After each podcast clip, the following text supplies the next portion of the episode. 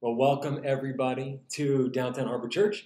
Uh, if it's your first time here, my name is John. I am the lead pastor. Appreciate you guys coming on out this Sunday morning or whenever you do get a chance to watch this online. Um, hope everybody's well. Hope everybody is safe.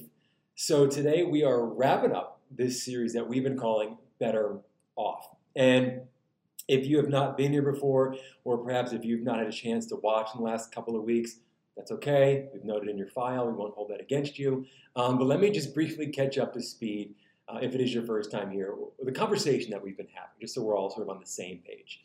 Um, back in March, uh, when the coronavirus really just first hit and quarantine happened, the celebrities of America came together to serenade us by singing John Lennon's very famous song, Imagine. And while this is a very beautiful song, the lyrics particularly if you're a Christian, are a little suspect. Um, as you begin to listen to, to what he's actually singing, he, he really leads you to ask the question are we better off without God?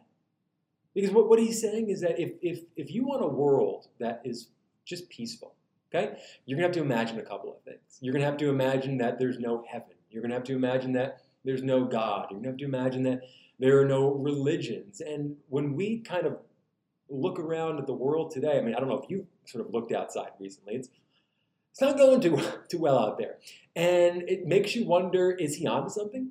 I mean, if we if we got rid of God, would we finally have peace in the streets instead of war? If we, if we were to walk away from Christianity, would would we have love in, instead of hate? Perhaps this is a question that you've asked in your life. Maybe you're asking it right now. Well, in 2016, Harvard University set out to answer this exact question, and they concluded a massive study. And what they found was that no, in fact, you are not better off without God. Quite the opposite uh, is true. Uh, in fact, what they came to find is that Christianity, particularly Christianity, has tremendous physical and mental health benefits for those who participate in, in this religion, they found that it gives us lower mortality rates, all the way to better marriages and everything in between. And if you want to find out more about that, I would encourage you to go to week one of this series and, and check that out.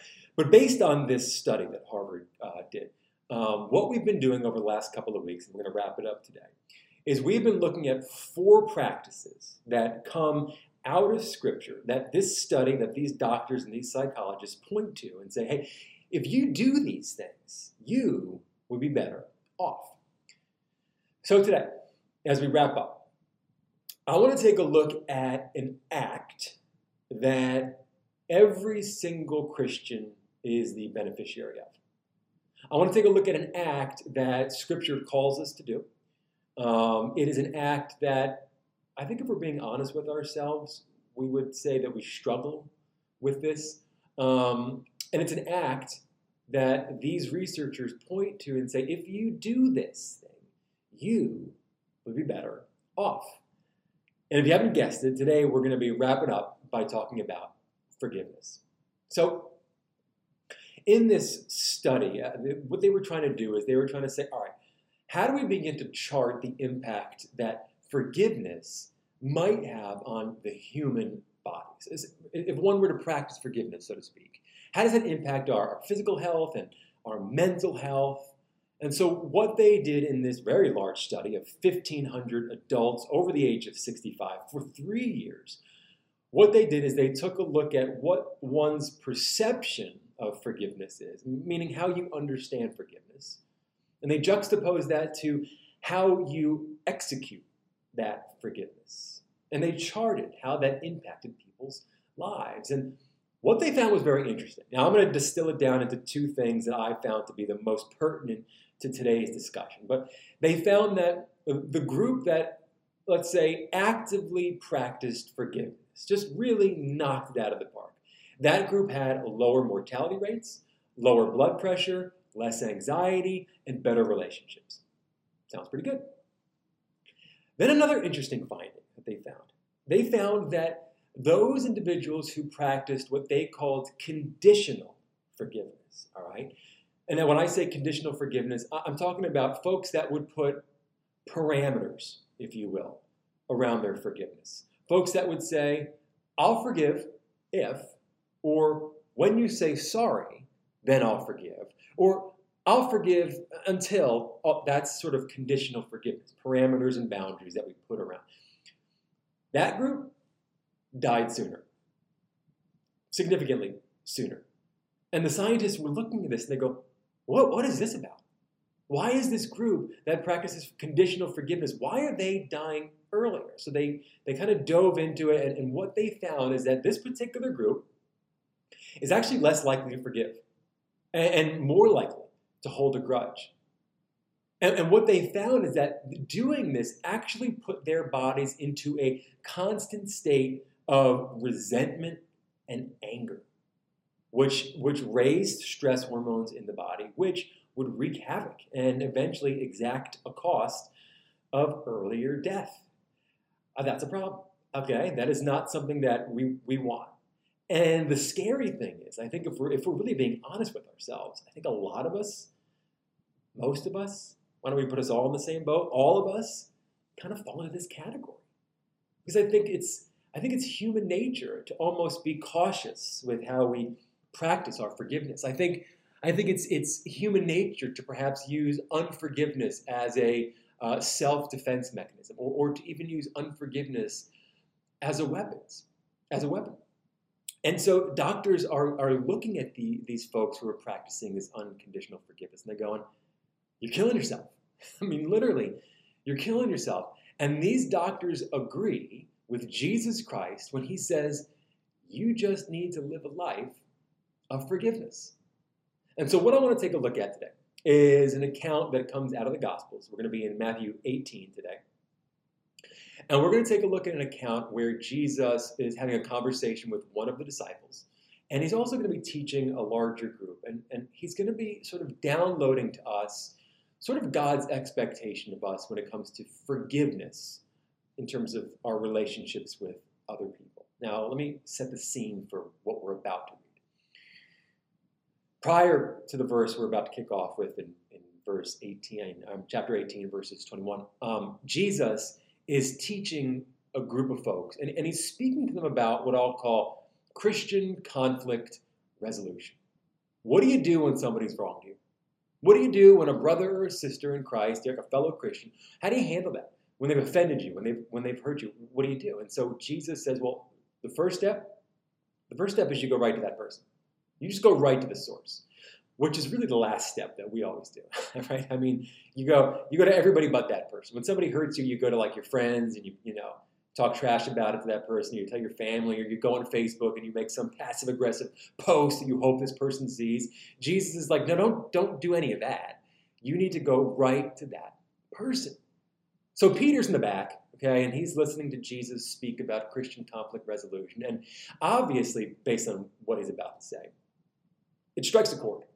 So, somewhere in Peter's life, there's a relationship that's not right. There's somebody that has hurt him, has offended him, and it seems like it's been on, a multiple basis or continual kind of a basis. And, and because Peter is like we who want to sort of practically a- apply Jesus' teachings, he goes to Jesus and he says, Jesus, let me, let me ask you, let me just ask you a question real quick. Um, how often, how often, Lord, he says, should I forgive someone who sins against me? Meaning he's like, you know, Jesus, I got this brother-in-law, okay? I got this brother-in-law, or I got an ex, or I got a neighbor. There's just there's this person in my life, and they are driving me crazy. Okay? They are always coming after me. They're always coming at me. They're always hurting me. They're always insulting me. It's always something. And Jesus, I, I just want you to know, I just like, can you just tell me, like, how many times, how many times do I need to forgive this person? And Jesus, I just kind of feel like looks at him and kind of is like, uh, and there's like a little bit of silence. And Peter, I don't think likes silence. He doesn't like that pregnant pause. And so he fills the gap and he kind of gives an answer. He goes, Well, what about seven times? Is I mean, is seven times? that seems like a nice round number. You see that, that number in the Bible. That seems to be a spiritual number, Jesus. Is seven times enough to forgive a person that has hurt me? Now, in my opinion, if I had to forgive somebody seven times, that seems like a lot. I mean, that seems like a I mean, if you're doing seven times, it seems like you're really knocking it out of the park. But what we see right here is we see that Peter is beginning to dabble in what scientists call conditional forgiveness. He's beginning to put parameters on how he will forgive people. So he's saying, all right, listen, yeah, I forgive. And um, honestly, I'll, I'll forgive you seven times, but after that, that's, that's, that's it. That's, that's where we're going to stop. To which I think Jesus would say, well, what's going to happen uh, with the, with the eighth time? What are you going to do? Well, I'm, I'm not going to forgive. So you're just going to hold on to that bitterness and resentment and, and anger? Yeah, yeah, that's, that's exactly what I'm going to do. Okay. okay. What Peter does here is he reveals something about himself. He shows us something about him that I think we all struggle with. Because Peter is operating under the misconception that forgiveness is for the benefit of the offender.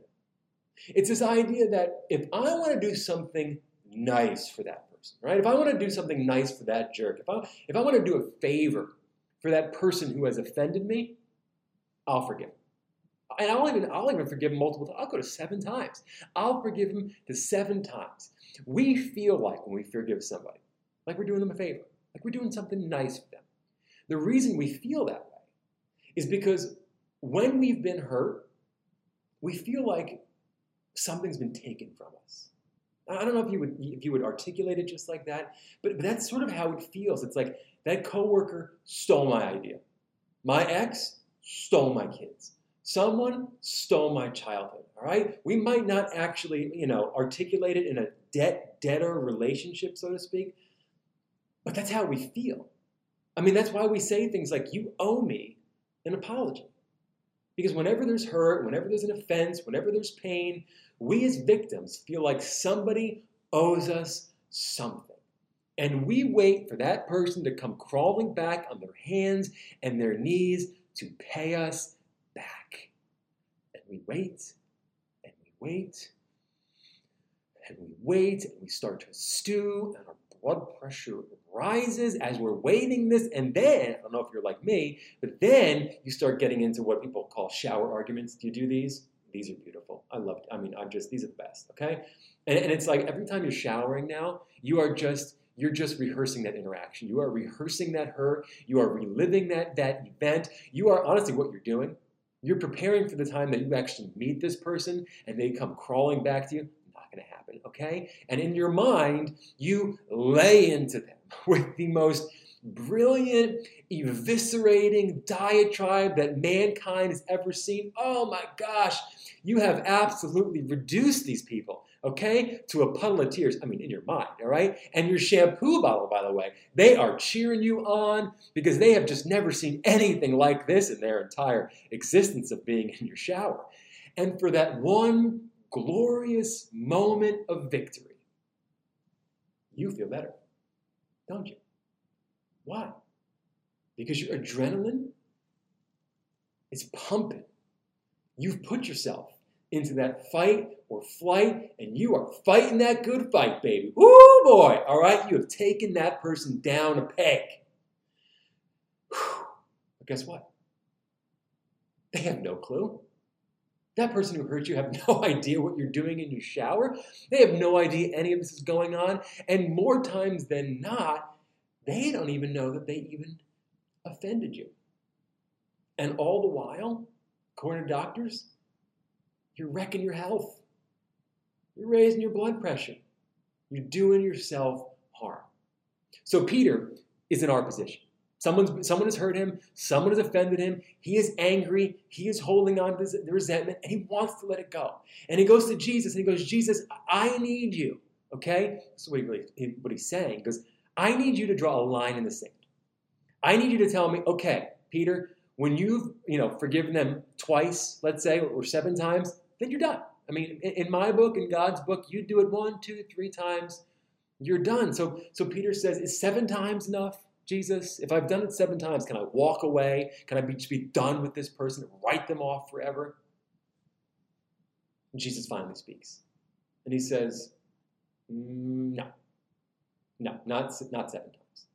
But 70 times 7. So I did the calculations. And when I say I did the calculations, I mean I asked Alexa to do the calculations. And she told me that 70 times 7 is 490 times. Now that's a lot of times. And, and I feel like if we're in a place where we're forgiving our friends 490 times, we might need to reevaluate who we're hanging out with. But according to Jesus here, this means, practically speaking, that you are forgiving someone once a month for 40 years. That's what, that's what this works out to be. And I have to assume that, that this standard of forgiveness Jesus wants us to extend to all of our relationships, right? Which means that we are basically forgiving machines. Now, when Jesus says 70 times 7, that's hyperbole, okay? That's an exaggeration. Jesus is telling a joke here. I think people might kind of laugh. I think he's bringing a little bit of levity, if you will, to a, a difficult conversation. But in order that we don't miss the seriousness of, of forgiveness, Jesus continues right into a parable. He doesn't miss a beat, he goes right into a parable. And if you don't know what a parable is, a parable is a fictional story that Jesus would just create on the spot to tell a real truth. So here's what he says He says, Therefore, the kingdom of heaven. And when Jesus says the kingdom of heaven, he's sort of talking about God's realm, sort of in, in God's economy, okay, if, if, you will.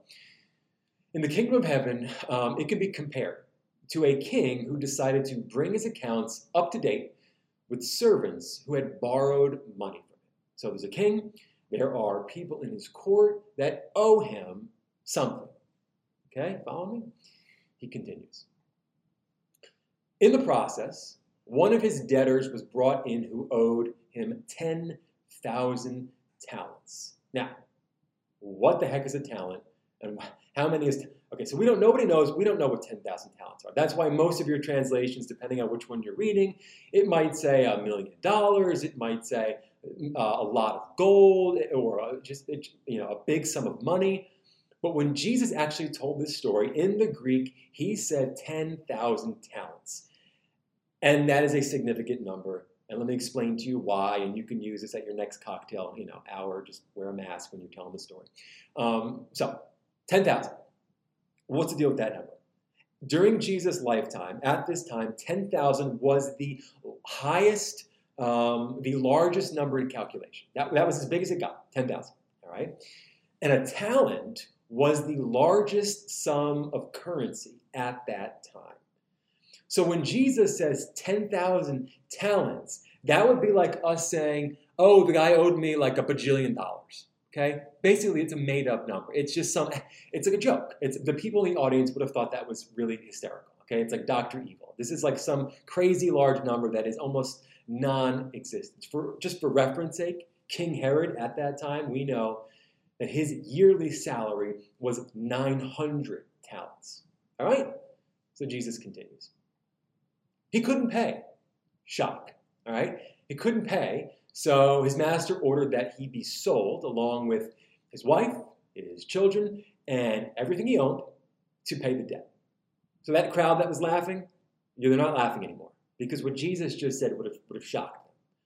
Because according to Jewish law at this time, a man could be sold into slavery to pay his debt. That was, that was understandable. They, they, they got that. That was not a problem for them. But you could never sell a woman, and you certainly couldn't sell a child. And, and so Jesus is telling a story where this king's punishment is, is incomprehensible to the audience. They're, they are shocked. This has a tremendous, deep impact. On them. He continues. But the man fell down before his master, and he begged him, Please, please be patient with me, and I will pay it all. So I don't know if this guy is a liar. I don't know if he's delusional. I don't know what planet he's on that he he's like, you know what? Two more weeks. You give me two weeks, I can pay you back that bajillion dollars. Not a problem. And isn't that always the case? I mean, how many times have you heard people say, I just need a little bit more time? Just a little bit more time, and I can pay you back. Side note, they're not paying you back. Okay? Then his master, it says, was filled with pity for him. And he released him. And he forgave his debt. It's amazing. I mean, the king didn't say, hey, you know what? Um, pay me half. He didn't say, you know what? Come work for me. I'll put you down in the kitchen. You can wash some dishes and you can work off your debt. He didn't say any of that. This king looked at this man. He looked at this debt, which, which would be, quite frankly, humanly impossible for this guy to ever pay it back. And he showed him mercy. And he says, This debt has been canceled. I got it. It's on me. Now, think about the magnitude of that for a second. Think about being this man who has just been forgiven of a debt that he could have never in a million years paid off. He has been saved from slavery. His wife has been saved from slavery. His children have been saved from slavery. This is life changing. Imagine how this is going to change this man's life. Imagine what he is going to do with his life, with this new gift moving forward. It's going to be incredible. In fact, take a look right, right away. Look at the change. But when the man left the king, he went to a fellow servant who owed him a few thousand dollars, right? Easily repayable. And he grabbed him by the throat and demanded instant payment. Well, that's a turn of events. His fellow servant fell down before him, begged him for a little more time, be patient with me, and I will pay it, he pleaded. Literally verbatim what this guy just said to the king. Continues. But his creditor wouldn't wait.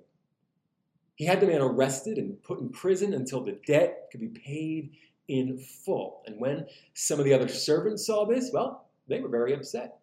They went to the king and told him everything that happened. Then the king called in the man he had forgiven and said, You evil servant, I forgave you that tremendous debt because you pleaded with me. Shouldn't you have mercy on your fellow servant? And here's the important part just as I had mercy on you. Then the angry king sent the man to prison to be tortured until he had paid his entire debt. Hmm. It's at this point that Peter regrets ever asking this question, okay? Because, I mean, he was hoping Jesus was going to be like, you know what? Eh, how many times? Twice? You're good. Not a problem, okay? But now Jesus tells this parable where Peter is clearly the unforgiving servant. God is clearly the king who has forgiven Peter of this astronomical debt. And now Peter is, you know, squabbling over some inconsequential peccadillo, okay? And while Peter is digesting all of this, Jesus hits him with the coup de grace and says this That's what my heavenly Father will do to you if you refuse to forgive your brothers and sisters from your heart. Um, who do I speak to about removing verses from the Bible? Okay, because I want to talk to a manager about this one. I'd like to see if we can get this redacted from the file because this is too much for me. Okay, Jesus is saying, look, seven times? No. Okay, you need to forgive every single person every single time. Or I'm coming for you. I'm just coming for you. To which I feel like Peter would be like, wait, hold on, wait a second. Let me just, let me see if I understand this correctly. Because I'm the one who's been hurt here. I'm the victim here. I'm the one who's mad. I'm the one who's angry. I'm the one who can't sleep at night. And, and, you're, and you're saying you're going to come after me? Jesus, I came to you to have you let me off the hook and say that I don't have to forgive this guy anymore. And you're saying that if I don't forgive this guy, that you're coming after me. That doesn't seem fair. What is going on here? So, what is going on here? We got to remember a couple of things because this is kind of a, a shocking end to a kind of a shocking story. The first thing you have to remember is this is a parable. Okay, this is a made up story this is there is not a sort of one for one correlation with the actual kingdom of heaven. This is not totally analogous to what happens up there. Second of all, Jesus is absolutely using hyperbole. Okay, these are grand exaggerations because because he wants this truth to be impactful and unforgettable. Because Jesus knows, just as medical professionals now know, that failing to forgive is like pushing the self destruct button. Holding on to that anger, holding on to that hurt, holding on to that unforgiveness no matter what that person did to you, will destroy you from the inside out. By refusing to, to forgive that person, you, you, you are now, you've changed yourself to them. You've changed yourself to that negative event. You've changed yourself to that, to that negative history. And, and every time the holidays come by, or every, every time you, you know, you pass that one place in town, or you smell that perfume, or you hear that song, you, you know, you, you see that movie that you guys used to watch, all of a sudden that hurt comes crawling back into your. And it sets its sight on your future. And it's in that moment that, that God kind of comes to us and goes, I understand how you feel. Okay, I do. And I, and I, and I saw that hurt happen to you. But I love you far too much to let you live a life of unforgiveness. So you got to let it go. And if I have to almost scare you into doing it, then I'm going to do it because I love you far too much to let you live that way. Because God knows, just as you know in your heart of hearts, that your unforgiveness is destroying you. It's wrecking your health. It's, it's wrecking relationships. It's, it's impacting your faith, some of you. That's why Jesus says, You must, you must, you must, you must, you must always forgive. And the reason he can make this demand of us is because of the cross. See, when Jesus hung on that cross some 2,000 years ago, he already knew you. He knew your whole life. He saw your entire journey. He knew all your failures. He knew all your faults. He knew that you'd mess up. He knew that you'd make promises to him that you fail to keep. He, he, he knew that you'd have affairs. He knew you would take drugs. He knew it all. And in spite of all of that, he died on the cross for you.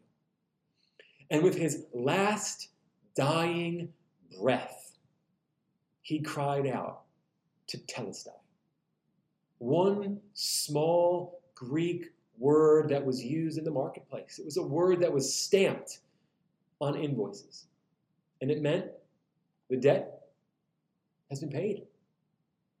See, today Jesus told a story about 10,000 talents, uh, an astronomical debt. But the reality is that our debt to God is incalculable, insurmountable, and growing. But on that cross that day, God showed us mercy, and He canceled our debts. And it's in the shadow of that cross that you and I we laid down our right to withhold forgiveness. I mean, when we signed on that dotted line, when we said yes to Jesus, when, when we gave our hearts to the Lord, when we accepted that free gift of salvation, we handed in our right to no longer not forgive people.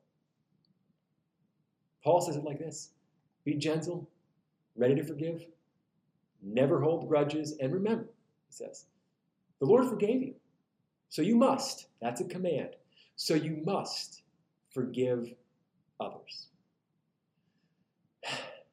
Now, this and what Jesus said today, it's a big, it's a big pill to swallow. I, I understand that. And, and it's the kind of it's the kind of message that we want to say, okay, yes, but, or okay, Jesus, you don't you don't understand. Or Paul, let me just tell you my story. Let me just tell you my because I, I hear what you're saying, but let me just tell you my story. Here's the truth I'm sure if we heard your story, we would say, That's an awful story. I'm so sorry that that, that happened to you. And honestly, you should be angry. You have every right to be angry. But the truth of the gospel is that Jesus has not asked you and he has not asked me to die on the cross for that person. He's asked us to cancel their debt. Why? Well, because forgiveness is not for the offender. I mean, yeah, sure, it makes things better relationally, but what Jesus knew and what Paul knew and what the New Testament teaches and what psychologists and doctors now know is that forgiveness is for you. Forgiveness releases you from your past. Forgiveness heals you from your pain. Forgiveness enables you to move forward. Now, forgiveness is not you saying what that person did was wrong. Forgiveness is not you excusing their behavior. I think that's what we often think it is. No, forgiveness is you actively deciding to no longer let their actions control your life. And it's in that forgiveness that you can finally find freedom. So, what's the practical? What do you do with a message like this? If it's your first time here at DHC, every single week we put this word on the screen because we want to make sure that you can leave on a Sunday and know exactly what to do with what you've heard. So, here's what I want you to do this week. The first thing I want you to do is I want you to identify with whom you are angry. And this is an easy one because I'm sure this whole day the face of that person has been in your mind. All right? This is the person that, that you have daily shower arguments.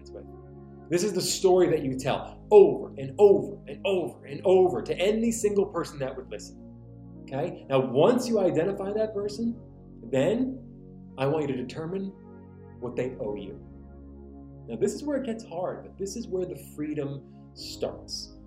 Because most of us live in a world of sort of general anger. Okay? We know we're angry at that person.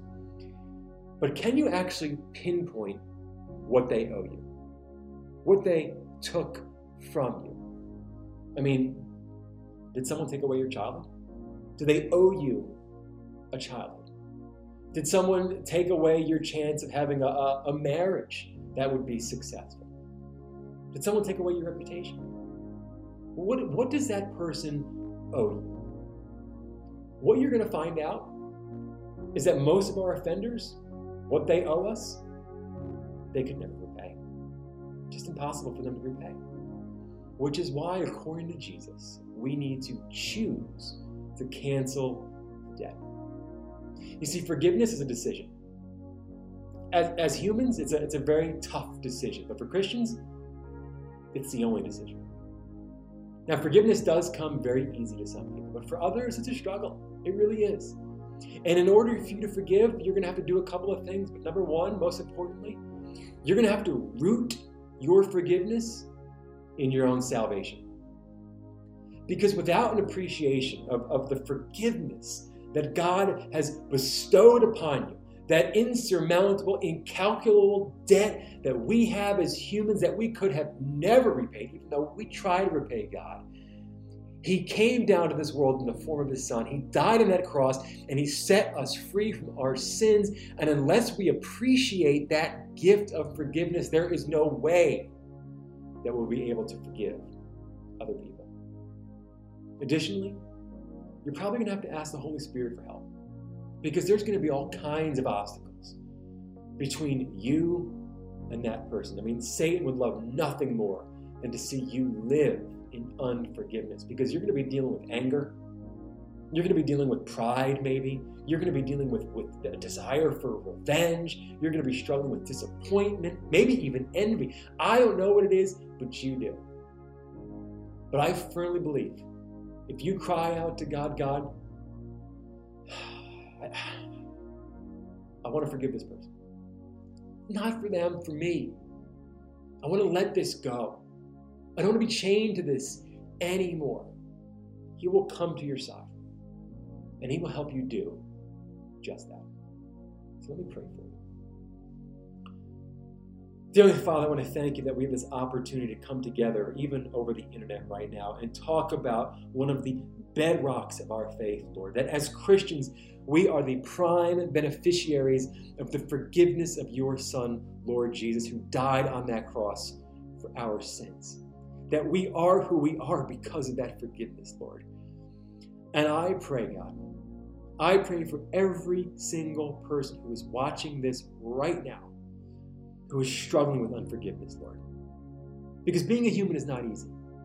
Interacting with other humans is not easy. We all have hurts that we are dealing with. We all have relationships that we are dealing with that are difficult. Maybe it's an ex, maybe it's a coworker, maybe it's a neighbor, a sibling, a parent, Lord, but every single one of us is struggling at some level. And maybe we're trying and we're struggling with forget. Lord, I pray that today you would give us the strength by the power of the Holy Spirit to forgive that person, to cancel that debt, and to never pick that debt back up. And we can be sure to give you all the glory and all the thanks. And we ask all of this in Jesus' name.